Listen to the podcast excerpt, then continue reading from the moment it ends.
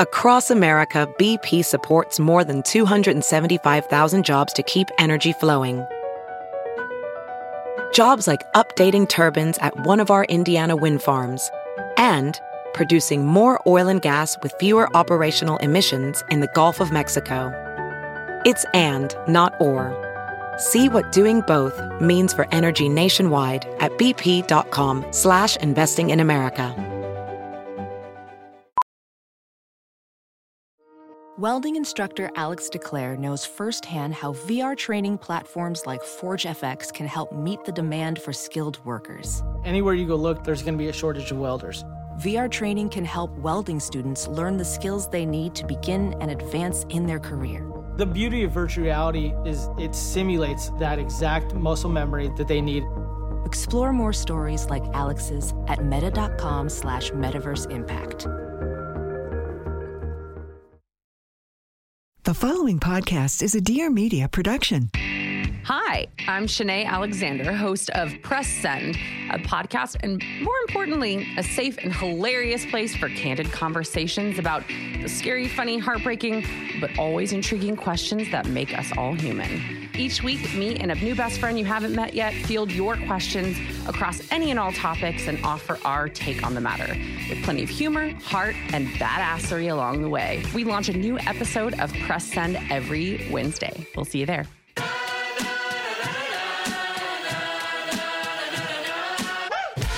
Hi, I'm Caroline Stanbury, and I am divorced, not dead. I'm a former Bravo TV star and now former wife. Fresh off the back of my divorce, I'm bringing real stories, real life, real talk on all things that aren't said between each other, society, the sheets, and everything in the middle. And lucky me, you'll be joining me for the journey, so buckle up. Welcome back to Divorce Not Dead, and I'm back in Dubai. And I thought I would take this time to do my first uh, podcast since I've been back and on my own. And I was thinking to myself, what would I talk about and what the topic was? And it sort of came up to me on the mountain because I was like, the fuck am I doing here? Like, literally, why am I climbing the Himalayas? Not like I have enough to do right now. No one sets out and says they're going to do something like this. And it's so indicative of the way I run my entire life. Now, whether that, that's going to change and everyone says you have sort of an epiphany up, up a mountain and change your lifestyle, I don't think so. I mean, I did come to an, an awakening that I am truly nuts, but I'm also 44, so I'm not really sure at this point in my life I'm going to be changing much. But the trip really was special. And it was something that, if I'd thought about it and truly known what was involved, and let me tell you, girls, this is, as I said, indicative of my life because I never think things through like this. And I never ask the proper questions. And I have friends that are so prepared. I didn't even read the equipment list. I mean, thank God when I went into North Face, there was some very qualified man there, lovely Artmit, and he really, really suggested what I needed. I truly thought, I think, that I was going on a nice country walk that it was going to be like Courchevel, that I would just have my t-shirt on and not a lot else. I mean, I hadn't even Googled the Himalayas, so I didn't really know where I was going anyway as a place. I'd never been to Nepal. That's the capital city that I was landing in. I didn't know how I was flying there. I mean, I was so busy up until the day I left. I hadn't packed a thing till the day I'd left. How I actually got everything and got there, I have no idea. Sergio was amazing and booked the flights. You know, Johan organized everything else. So I blindly leapt off and I was telling everyone, you know, like, I'm just popping to the Himalayas back in a, a week. Well, I'm two weeks later. First of all, I'm bloody furious because one of the upsides, I was thinking I was going to come back like skinnier than a rake. I seem to have like plateaued. I'm hoping a lot of you have written in and told me that it's going to take another week to come off, but I don't think so because I ate like it was like the Last Supper every night. I was so bloody hungry. But I think this episode is really about the fire inside because it really shows me that, first of all, we can achieve anything that we put our minds to. As I said, been really given the details, which I was given the details to be fair. I just hadn't read them. Would I have done it? Probably not. No. And I actually have a girlfriend of mine who was meant to come and put it off till March. And I really doubt she's going to do it now because she saw how hard it was for me. I probably shouldn't have put it on Instagram. It was really, really difficult. But what it was is It was really bonding. We didn't know anyone on that trip. And it sort of evens you all out. I don't know who was rich on that trip, who was poor on that trip, who has what. I don't know what their houses look like, what they wore. You know, we certainly weren't wearing our normal clothes. So it sort of leveled the playing field for everybody. And we just really got on, and everybody went at their own pace. Everybody helped each other. Everybody had different good days and bad days.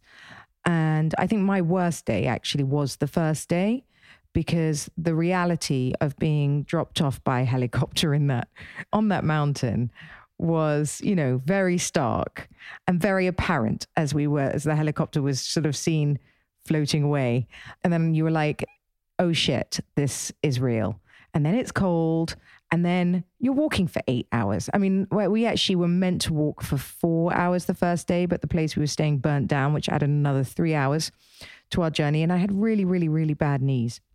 But I didn't complain once because it's in me as well, which is why, like, what's the point? I mean, I don't think Sergio realized how much pain I was in at all because I didn't say anything. I mean, obviously, my legs didn't really bend the normal way. He kept laughing at me because I literally couldn't bend them. So I was walking like one would fly out to the left and then the other one would fly out to the right. And he kept looking at me like, you know, I'd lost my mind. Luckily, there was another guy on the trip who had exactly the same problem, age 23. At least Sergio didn't think it was down to my age and it was just poor knees. Anyway, I just think that I knew then there was no way to get off this mountain. So you have to deal with whatever comes at you. And it reminded me so much of like how I got through boarding school and how I got I get through life really, which is just I looked down and did one step at a time. I didn't think much further. And I just each day as it came, and I made really good friends and I had a really good laugh, and I made the best out of. What was a bad situation at the beginning, because I mean my knees were bad, and I didn't know how I was going to continue the whole thing like that. I took, you know, ibuprofen, that's all we had in spray. But, you know, that wasn't going to get me through a nine day trek of eight or nine hours a day, you know. And again, I hadn't even prepared myself for that. Where do I walk from the front door to the car? I've never walked eight or nine hours in a day, like properly walked uphill. So I started thinking to myself, where does my drive come from? Because it's one of the biggest questions I get from girls and guys that have want to start businesses or start a career or they always ask me how how do you start your business or how did you become so driven well i think the drive in me comes deep within me and it comes from lying in bed at school and wanting different things for myself. It comes from, you know, never wanting to give up. It comes from the competitive side of me. Or oh, you tell me I can't do something, I'm bloody going to do it and I'm going to do it better than you did, which is annoying. I wish I didn't have that side of me. It comes from being a perfectionist. I'm sitting in my beautiful house right now with my three gorgeous children and my three dogs who are off for grooming, and everything just has to be perfect. There is no room in my life for things not to run the way I want them to, which is, you know, something I also need to work on because it doesn't always work that way. And I think, you know, that was a good thing about the trip because in my head, I think, you know, when someone said, look, this is a five star way of doing it. Okay, well, it is the five star way of doing the Himalayas. Don't get me wrong, because someone's built carrying your bags and you know, there's beautiful food made for you in the kitchen. You know, we've got teams of people just to make sure everything runs okay for us. But I mean, by no means was it a five star holiday in any way, shape, or form. And that was proven to me and shown to me. And I think, you know, it made me appreciate so much. I mean, walking through my bedroom, my house last night, when I flung open those doors. Now, you mind you, I've been away two weeks. I don't think I've done that in well, I, I, don't know when, definitely not while I've had kids, not for a long time. I was stressed about doing it for myself. But then I thought to myself, you know, I did Peru last year. This year is this. And there's no point. I'm not going back to Nepal very soon. So I may as well do uh, the whole of it, which I did. And when you're on a trip like that, it, it very much becomes, you know, your family and your everything. And so I was driven to finish you know, lots of people left at tw- on the 28th when we finished the hike and they got straight off the mountain and out of there. And I was kind of regretting on the day, the fuck hadn't I done that too? Why didn't I just get on that helicopter and go home like every other sensible person who has a normal life? But no, I had to go back and look at the safari side of, you know, and we went on elephant safaris and I went to go and see the animals and I went to see and I really experienced the whole country. And so even that was hard not because you know that was five star luxury don't get me wrong but it was hard in the fact that you know i was was missing home i hadn't had a clean bath my hair wasn't done all the girls at the house were doing stuff. I love to be involved in my day-to-day life. The drive in me has always been the bane of my life and the the thing that also kept me going because like I have come through this door like with a new whole outlook. Like I cannot wait to get to work. My girls that are with me now are so driven. We're all driven. We've got a complete team spirit now. And I think that it's just always been that I've loved, loved what I do. And I guess I've always said to if you, you know, if you love what you do in your career, you'll never have to work a day in your life. And there are so many exciting things happening. I mean, just this podcast alone has become such a release and so much fun. And so many of you are enjoying it that that's what I want to tell you. The drive inside comes from, first of all, achieving what you set out to do, no matter how small. And I always say, take baby steps. Everything takes time, everything worthwhile is hard till you get to the top. And even when you get to the top, it doesn't get any easier, to be honest. The startup phase of a company is the best phase because it's the phase that you're you know you're doing what you love and you know you're just meeting people and telling everyone about your passion. I mean and the bigger you get later you kind of lose all that. So i always say to people don't be in a hurry. Don't be in a hurry to get to the top so fast. It does happen but once you're on your way it snowballs. And then one day you'll think look back and go god those were the best days. The drive in me is just to prove to myself. It's not about proving to all of you I can do it. It's not about buying another Birkin bag or whatever you guys think I do all day. Actually, less and less do I think about those things. It's being able to travel it's being able to choose the boyfriend I want to have. It's being able to live in my beautiful home regardless of what else happens and knowing that I have it. And, you know, people are always like, look, could I have a smaller home? Absolutely, I can have a smaller home. Uh, when I'm older, you know, people are like, this is an interesting concept too. We all sort of save. We save for the rainy day, we save for when we're older. But I'm figuring I'm going the other way. And I don't know if I'm right or wrong, but I'm figuring I'm going to need a lot less money when I'm older than I do right now. Right now, I need a huge house. I've got three children. My office is at home. I live in Dubai, so I've got housekeepers that live in and all these kind of things. I need a big house plus a guest room because everyone wants to come and stay. But when I'm, you know, when the kids have gone to school, I plan on going to a small apartment. So right now is when I want to enjoy my money. Right now is when I want to push myself. And by the way, I've got the energy right now. Having come off the back of the Himalayas right now, I'm like literally itching to go for a walk. It's the weirdest thing. I've got conference calls all afternoon, but I was thinking, I wonder if I could get to, um, if I could get on the treadmill this afternoon. I wonder how I'd feel on it. I'm, I have all the energy in the world. I feel great.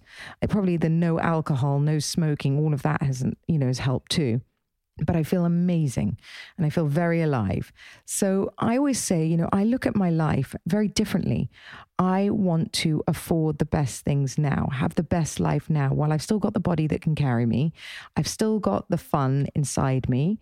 I've got Sergio to run around town with and have a laugh with, and who's my partner in life. And we have such a special time on that mountain together. And I don't think anyone will be able to take that away from, from us.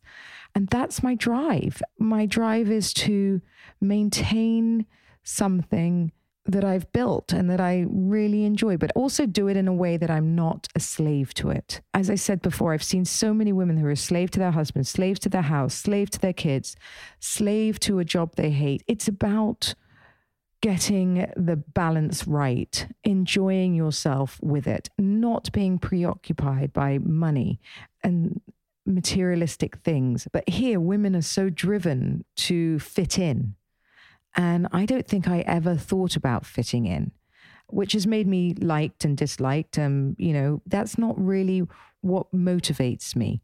What motivates me is purely selfish reasons, which is me, my bubble, my home, my all the people that I love that are around me. I love to have people come stay. I love to be able to have a wonderful time when my friends are in town and be able to take some time off work. I love to be able to live the way I live now, which is I'm not a slave to an office. You know, I work for many different places, so I get to pop around and see different people and you know, I made my work work for me. And I think that's really key so that you gain a life too. And I think, you know, that's what the Himalayas did for me as well. I was really struggling at the beginning to think of what, you know, what I was going to learn from all this and what made me do it what it's shown me is that taking time for yourself, no matter how little or long, is so important. So important. And I want to actually build something like this for you guys out there, which I'm working on with the guy that I was up the mountain with, because I think it's so important. Even if, you know, you save up for one of these trips for once in a lifetime, I think it is a trip that needs to be done be it here or be it Peru or Japanese forests or whatever it is that floats your boat, you need to take a moment to see what's out there a little bit more than what's in your immediate front door because we all get so caught up in day to day things and we think we haven't got the time. We've got no time to do this. Well, life life sort of is like that. There is no time. I met a, a monk while we were there, and he wrote this amazing book, which I think I put on my Instagram called Living Fully. And um, Buddhism actually is a practice. It's, you know, it's not a religion. So it's just a practice, a way of life. And it was fascinating because I opened the first two pages and I was like, oh my God, someone's just read my mind. Because I'm not really a religious person and I don't care what religion you are. You know, I believe that we all need something at the right time. But Buddhism is about not looking back. Once you've made your decisions, your life is exactly what I said. You look forward. There's no point looking back. You're not going that way. And also, you know, looking back only keeps you stuck, stuck in a moment that doesn't exist anymore. You can't go back. There is no way back. It's like some people that go, you know, I've just got back with my ex boyfriend. I never understand that. It's terrible. You broke up with him for a reason. There's always a reason. The reason's never going to go away unless it's like, you know, people go back out of fear. They go back out of being scared of what's next, but not really truly wanting to, to be honest. And what's forward is always better for you. In Buddhism, they said life is like a an egg timer. You literally watch it slip through your fingers and you don't get to turn it back over. You're never going to get to turn it back over. That is it. You're not going to get a second chance. And it says this so clearly. And then it says, you come into this world naked, you leave this world naked, and you have an amazing relationship with your friends and family. We all do. That's amazing. And it's, lovely to be able to rely on them. But they still won't be there at your deathbed. Some of them might, but I mean, you need to think about you. That doesn't mean to say you have to walk around town and be utterly selfish and only appease yourself. No what they're saying is everything you do should come from good intentions. But I got up this morning and I was feeling good, and I got asked two little girls had lost their father at Christmas. You know, so I just texted a few friends and got gifts sent to their house so that they would still have a lovely Christmas. It's minimal, but it's something that made me feel good and something that I hope will help them. Obviously, it's not going to change anything for them. Obviously, it's not going to change anything for me, but it's a lovely thing that these little girls at least have something, you know, that maybe their father would have done. Buddhism is saying, you know, be selfish. Like, so selfishly, I'm getting up, I'm walking around my house, I've washed myself, I'm feeling amazing. I've made myself a beautiful chia pudding, and I'm having a very indulgent morning because this is my first morning back. But unselfishly, with good intention, I did that act. So I think what I'm trying to say is like, you know, do things for others too. So look after yourself because looking after myself this morning has made me feel amazing. I needed this time because being up the mountain wasn't as indulgent as I thought. And in fact, it was just teaching me something. It was teaching me that I can achieve what I want, that I do have the fire in my belly. 44 doesn't mean that life is over. I probably did better at it and kept going just as much as Sergio, who is what, you know, 18 years younger than me. I kept everyone laughing, and we had a great time. So it taught me that I still have the drive. You know, I don't give up. If I set a target, I do it. And then this has taught me when I got back just how grateful I am for everything around me for the, the opportunities I get and for making those opportunities. And opportunities won't knock on your door. You need to go and find them. And I think that's a big one for a lot of women out there as well, because people sort of sit back and let life pass them by. And I don't know what you're expecting because there is no knight in shining armor and there is no opportunity that just comes to find you. You need to find it. And that's the drive you need to have. Being driven doesn't, as I said, have to be about making money. Being driven is if you want to set up the best of anything, the best, you know, charity. That's fantastic. That takes a lot of work. That's a drive inside you. That's a passion inside you. And sometimes these things lead to more because when you open a door like that, you let other opportunities in. And that's what Buddhism's saying. Buddhism's saying, you know, open every door, see what's behind it, because we're here for a very limited time. Don't waste your time. Make every single day count. And so that's what I think my trip was about. That's what I think Buddhism is about. That's what I'm trying to do in my everyday life right now is I get very, very stressed very quickly. I read emails and I go from zero to 100 in 30 seconds. Everyone noticed it on the trip too. I, I have complete flare ups. I'm like a toddler that has a tantrum and then comes down. And I need to learn to even it out. What you can't change, don't stress over. You know, my dad taught me that. You can't change it. What's the point? And, you know, I'm still, I'm healthy. I've got my beautiful roof. I've got my beautiful kids. I've got my beautiful dogs.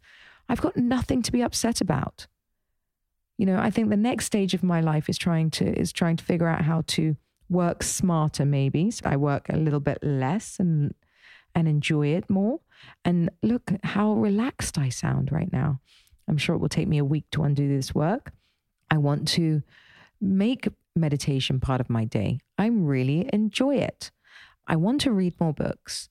I love my hour TV time in the evening, which I've put my foot down that everybody has to give it to me. I need that to switch off.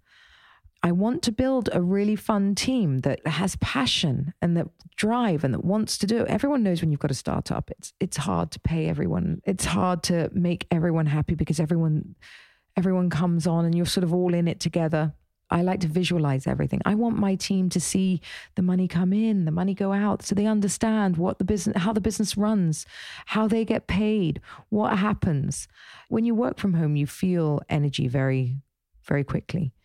Energy of people, energy of the people around you. And so I think it's just key to communicate and to do the things that bring you joy. I sound like Marie Kondo, don't I? Throw out what doesn't give you joy. I don't know if any of you've watched that on Netflix. It really used to make me laugh. Couldn't understand why I was watching a Japanese house tidying show in Japanese. But if none of you've seen it, I do recommend it. And throw out anything in your house that doesn't give you joy. And no, ladies, I don't mean your husbands. I think that's really it. I think drive is, is from the belly. It's not something you you can inherit. It used to frustrate me when I would go around to girls' houses or friends of mine houses and they'd be like, Oh, you're so driven. Where does it come from? And how do you achieve it? And I'm like, I achieve it with fucking hard work. That's how I achieve it. You know, I'm not just sat there and it just happens for me. It doesn't happen for me. You know, and so many times I've been on the verge of really making it happen and it, has been taken away. And then I have to sort of sit there and either go, but why didn't I make it? And then I'm like, well, maybe it was the timing was wrong, or maybe I would have wouldn't have been a nice person, you know, or maybe I wasn't ready for it. Obviously, the universe doesn't think I'm ready for it. I wasn't ready for it. Now I'm ready for it, I hope. You know, I want you girls to know that you cannot be successful. You will never be successful until you take that first step, no matter how small it is. You can't achieve anything by sitting at home wishing because wishing and meditating and doing mantras or whatever they're called, the things that you repeat in your head in the morning, meditations, they're great. But unless you actually put them into practice, it's not going to happen. And I can tell you that right now for free. So today, find your inner drive, find the thing you want to do, no matter how small, and do it. Doesn't have to be every day, but do it, you know, and start. Once you've started, you'll be surprised how fast these things happen for you. Somebody asked me yesterday, because I did an interview for CNN, how do I describe myself? I haven't got a bloody clue. I really haven't got a clue. And I hate that question. I don't know. Because what do I do? Honestly, what do I do? And actually, I'd love any of you to describe me, well, nicely. But I don't know. I have a podcast. I have a rug line. I'm an ambassador of many companies. I'm a mother of three. I'm also an influencer. And I sound like a crazy person. And if someone can think up a name for one of those things, all of those things together, please let me know because I think it makes me sound wishy washy. But on the other hand, I wouldn't give any of them up. I absolutely love doing all the things I do. And I don't think that makes me a wishy washy person. I think it makes me, in one hand, savvy because I think if you put enough nets out, one of them might catch. And on the other hand, you know, somebody who just is extremely motivated and doesn't want to let any opportunity, no matter what, pass them by. And I think that's another thing. Don't let these opportunities pass you by. Don't come up ex- with excuses as to why you can't do it. You can do it. You will do it. Do it. Do it today like there is no tomorrow. And read this book on Buddhism. It was really helpful. I haven't got all the way through it because I'll tell you more later, but it really is a philosophy and a lifestyle. And it's a very interesting thing and it's a kind way of living, which I really, really appreciate. So, on that note, I'm going to love and leave you all. And I hope I've given you some insight into my fire in my belly, um, which sometimes I don't even understand myself. But I can assure you, I'm going to keep going. I'm not going back to the Himalayas anytime soon, but I will continue these yearly sort of bucket list trips. And um, I love taking you all on that journey with me. And that note, I'll say goodbye.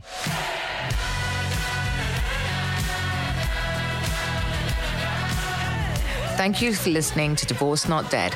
Tune in next Wednesday for a new episode. Don't forget to subscribe, rate, and review. We'd love to hear from you. Follow me on social media at, at Caroline Stanbury for all the behind the scene action.